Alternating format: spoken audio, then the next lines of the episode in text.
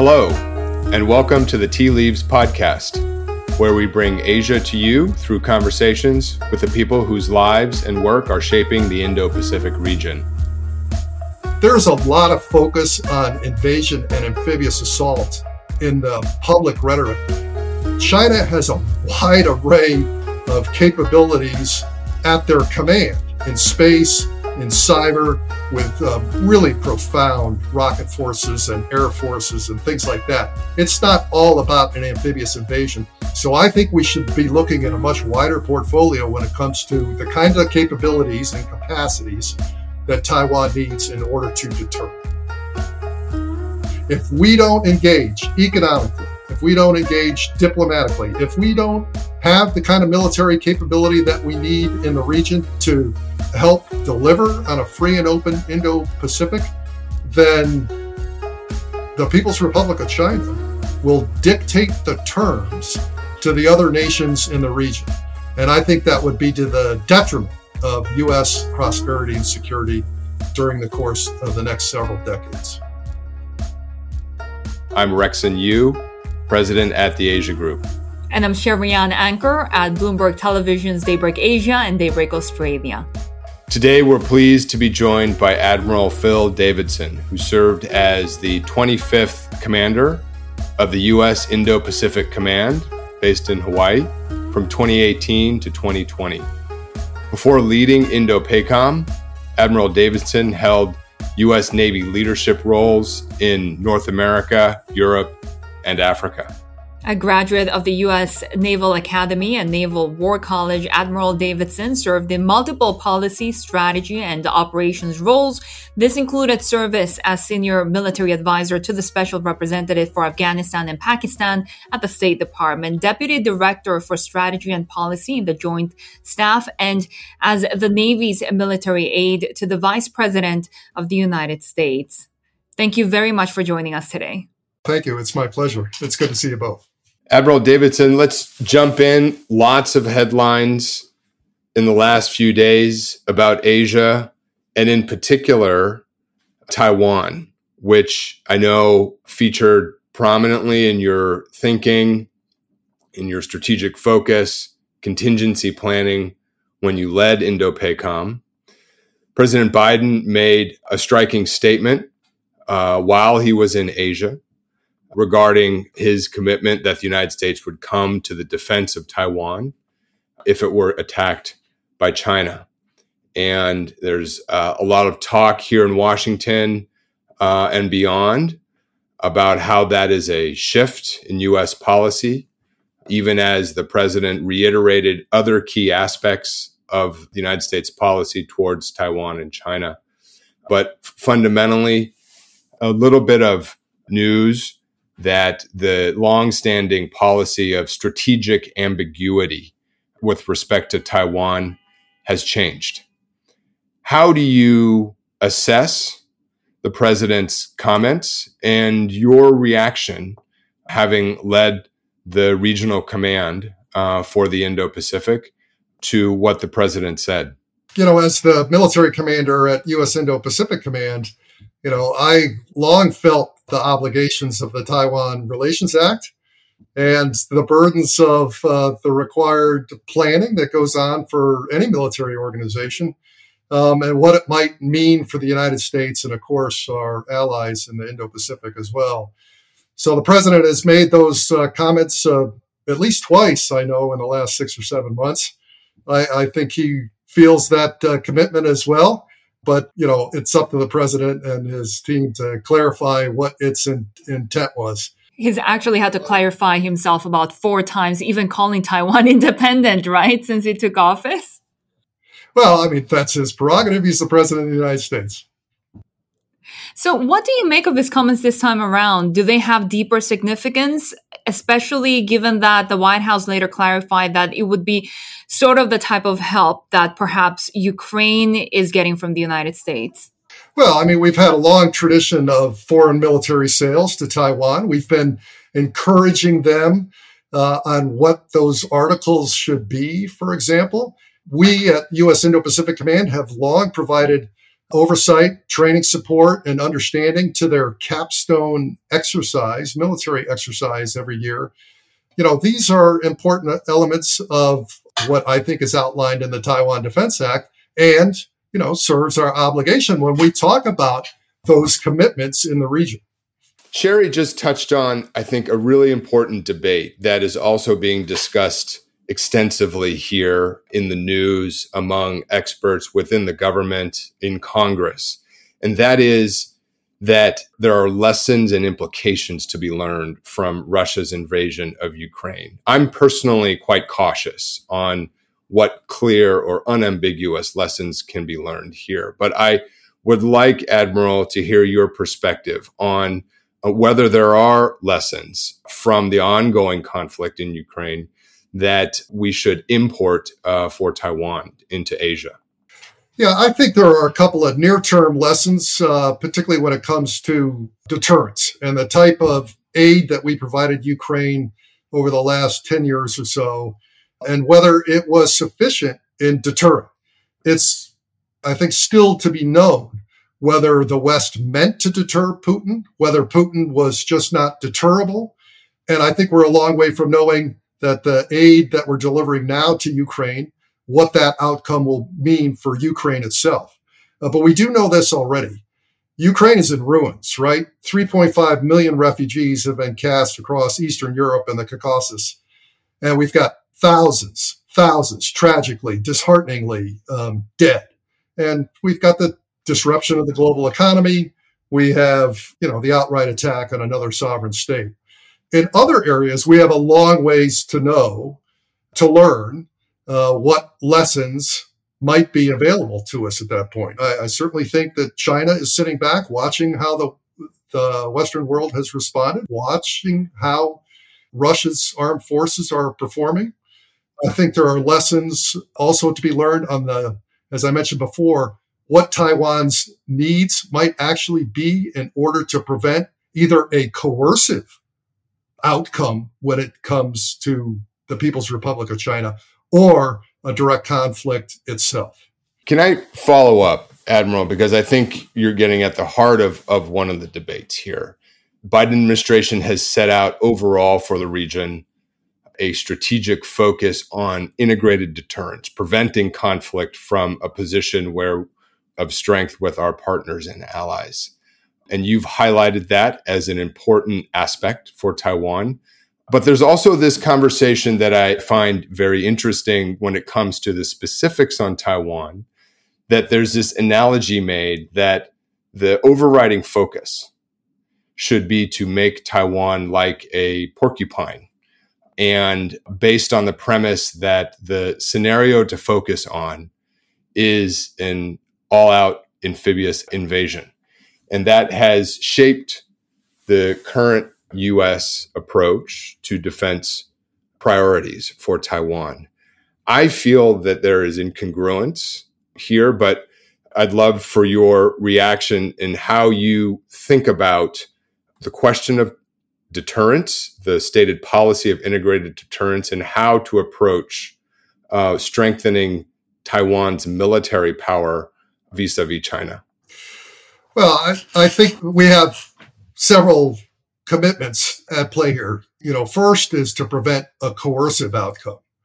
That means absolutely deterring any kind of conflict or military adventurism that would involve the panoply of ways in which China could cause or try to inspire a way to get Taiwan to submit you know, the general erosion of Taiwan's conventional day to day deterrent capability, you know, fighter aircraft and ships that can respond to air defense identification zones incursions, you know, aircraft that would have to respond there to that, the long term maintenance needs to help those aircraft maintain their readiness status and things like that. These all speak to you know, you have to be able to deter with conventional capability as, as well. I think the porcupine uh, theory is actually a subset of what we need to do when we talk about deterring to uh, deny or prevent and being able to actually impose cost once you know an invasion begins. And again, there's a lot of focus on invasion and amphibious assault in the public rhetoric. China has a wide array of capabilities at their command in space, in cyber, with uh, really profound rocket forces and air forces and things like that. It's not all about an amphibious invasion. So I think we should be looking at a much wider portfolio when it comes to the kind of capabilities and capacities that Taiwan needs in order to deter. How much of a common understanding is there between Taiwan and the White House on what type of deterrence they actually need to build? Well, you know, I, th- I think this discussion goes uh, wider than than the White House. I mean, there's been a lot of commentary, you know, all across Washington, both in and out of government, of the type of needs that Taiwan uh, has and what we should be shaping it to. But again, I think we should be looking at a much uh, wider portfolio capability to make sure that Taiwan has the capability in a day to day way that prevents China from both coercive and direct conflict with Taiwan. Boosting that, wouldn't that also anger Beijing? Well, I mean, that's all part of the calculus, right? That uh, Washington is going through, I think, on a very frequent basis. I hear you, Admiral, in your comments juxtaposing kind of these essential elements of military power that, you know, are critical for the foreseeable future um, in all of the scenarios up to and including an all out conflict. But I hear you juxtaposing those requirements against this, the other sort of notion that gets talked about conceptually a lot here in uh, the United States around the need for asymmetric capabilities. Can you just unpack that a little bit for us in, in your views? Well, you know, that's connected to uh, those who advocate you know, solely making Taiwan a porcupine. Again, that's that's a subset of the larger deterrent capability. And and I would say certainly Taiwan does have some needs uh, for their asymmetric portfolio, coastal defense cruise missiles, certainly sea mines and things like that. But you can't solely have systems that have utility after the attack begins. You have to have some capabilities that causes the political uh, leadership of your potential adversary pause, right? Really, what you want to do is you want to see the array of capabilities out there. You want to see the array of capabilities in the battle space, to use the military term, that would prevent that potential adversary from actually going in the first place.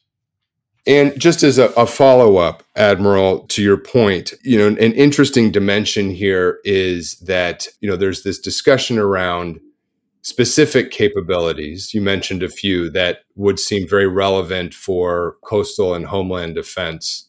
But then there's also the, the question if you look at uh, modern high end capable militaries, and perhaps set aside the United States for a second, but let's take Japan which may well be you know a country in the fight or certainly relevant here that there's there are enabling capabilities for countries to project power for countries to track monitor detect and have early warning i assume you agree because it would seem logical that this array of capabilities is also critical for taiwan as they are for japan for australia for for you know any ally that i think you could identify of ours around the world.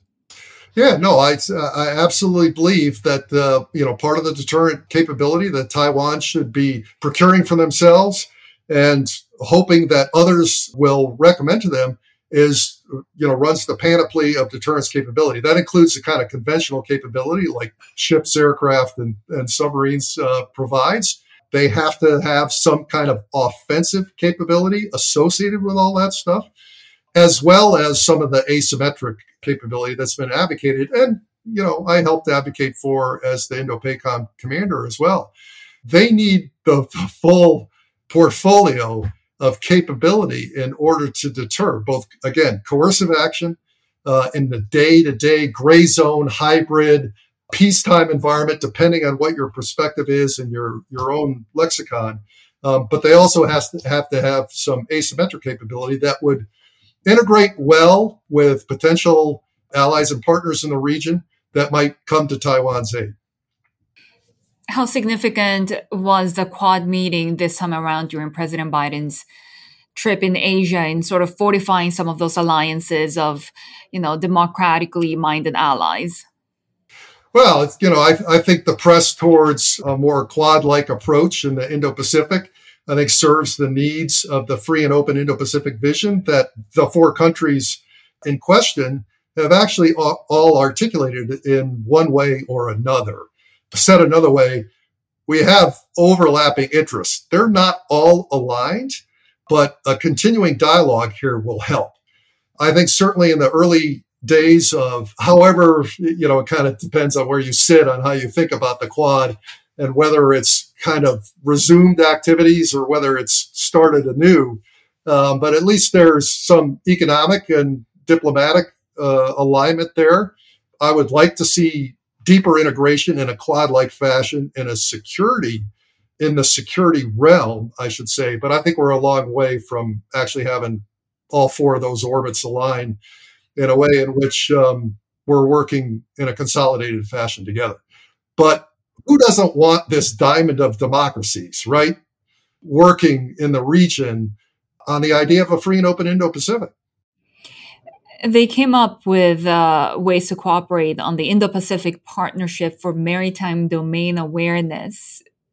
Could you explain this to us for our listeners? What would this entail and how significant it is? Well, it's it's certainly to advance the understanding of what's happening in the maritime domain, right? What, what is actually happening on the surface of the sea and on the sea, and what it might mean to other nations uh, beyond the Quad and the region. And it gives you insight to everything from, you know, illicit fishing, illicit trafficking, whether it's narcotics or human trafficking, all the way up to, you know, what kind of warships, Coast Guard vessels, organized militia are operating at sea. For many of the nations in the Pacific, having that understanding of what's happening in their EEZ, particularly when it comes to IUU fishing in the region, I, I think is uh, really important for them to have. And it's something that uh, other Pacific Island nations are asking uh, not only the United States, but certainly uh, Australia and Japan for. They're asking for some assistance there. And India, you know, has a strong presence in the South Pacific. When I say presence, I mean actually cultural ties uh, in the South Pacific as well. And, you know, would be able to bring, I think, some sophisticated understanding there and assistance. Admiral, when you were commander, what was your experience engaging, interacting with Chinese officials, military, or civilian? We hosted the Indo-Pacific Chiefs of Defense Conference every year. Uh, we would do it, you know, alternating years in the United States or in one of our allied and partner countries. We always invited PRC Chief of Defense, the PRC Chief of Defense. They never sent the PRC Chief of Defense. They always sent a senior military official. Um, that was typically the time in which I engaged with those senior officials. Uh, the Shangri-La dialogue was a, was another opportunity. That's right around the corner for all the Indo-Pacific nations. Very important uh, security dialogue that happens on an annual basis in Singapore. Uh, so I met with them quite frequently, and frankly, at the Chiefs of Defense Conference, uh, they had the opportunity to interact with all the other Indo-Pacific CHODs in the region. As a follow up, Admiral, what is your assessment of China's longer term strategic objectives vis a vis the United States and in the region? I appreciate that. I, I think the general public doesn't always uh, consider the very long view of the People's Republic of China. They've articulated pretty well over the last couple of years their hundred year uh, trajectory and um, as they point towards 2049, they've made clear that their long term designs is to displace the international order and replace it with one with what they call uh, Chinese characteristics, but which I more, I believe, accurately describe as the party's uh, characteristics.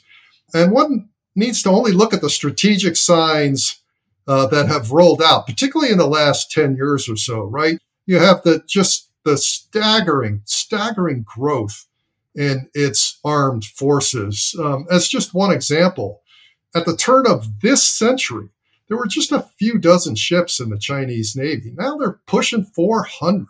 Uh, they have staggering growth in long range air forces, in their strategic uh, rocket forces, their cyber forces, their space forces. Uh, they're doing much more sophisticated exercises and operations in the Western Pacific, even sending ships uh, around the globe, around Africa, certainly off the coast of Hawaii during my tenure, and things like that. You have the militarization of artificial features in the South China Sea. You have the co bomber flights of Russia and Chinese aircraft just during the president's uh, visit to Japan in the last several days. You have the implementation of the national security law in Hong Kong. You have the conflict along the line of actual control uh, with India. You have the enslavement of the Uyghurs in uh, Xinjiang province. It goes on and on and on. And one need only to look at what that closed and authoritarian regime led by Chairman Xi is doing in China and not to be concerned about the idea of a free and open Indo Pacific. And this is why I think the United States engagement uh, in the region, this is why I think that the development of organizations like the Quad, this is why I believe our deep bilateral alliances in the Western Pacific, led by our US Japan alliance, is so important to the security of the United States. And I would submit to our prosperity in the future as well. If we don't engage economically, if we don't engage diplomatically, if we don't have the kind of military capability that we need in the region to help deliver on a free and open Indo Pacific, then the People's Republic of China will dictate the terms to the other nations in the region. And I think that would be to the detriment of U.S. prosperity and security during the course of the next several decades. It's such a, a powerful statement, Admiral, of the some of the realities here that I think underline some of the day to day developments that we can easily overlook. You emphasized, among other things, the role that our alliances play, the role that other core partners play uh, we focused a lot today on Taiwan and China in the conversation uh, with Shery and me. I hope to have you on again soon to unpack more the outlook on the alliance side of the house, you know, and not just up in Northeast Asia with Japan and Korea, but with Australia, with our uh, historical allies in Southeast Asia, the strategic partnership in India, all of which fell under your purview. So, a lot more to, to cover. Love to have you back on for a, a follow on conversation. But thanks so much for joining us today, Admiral. We really appreciate it. Oh, thank you very much, Rex. And I appreciated the opportunity. Thanks to uh, Shery as well. And thank you to our listeners. Please be sure to rate and follow us on Apple Podcasts, Spotify, or wherever you get your podcasts. You can also access the full video of our conversation on the Asia Group's YouTube channel. We'll see you next time on Tea Leaves.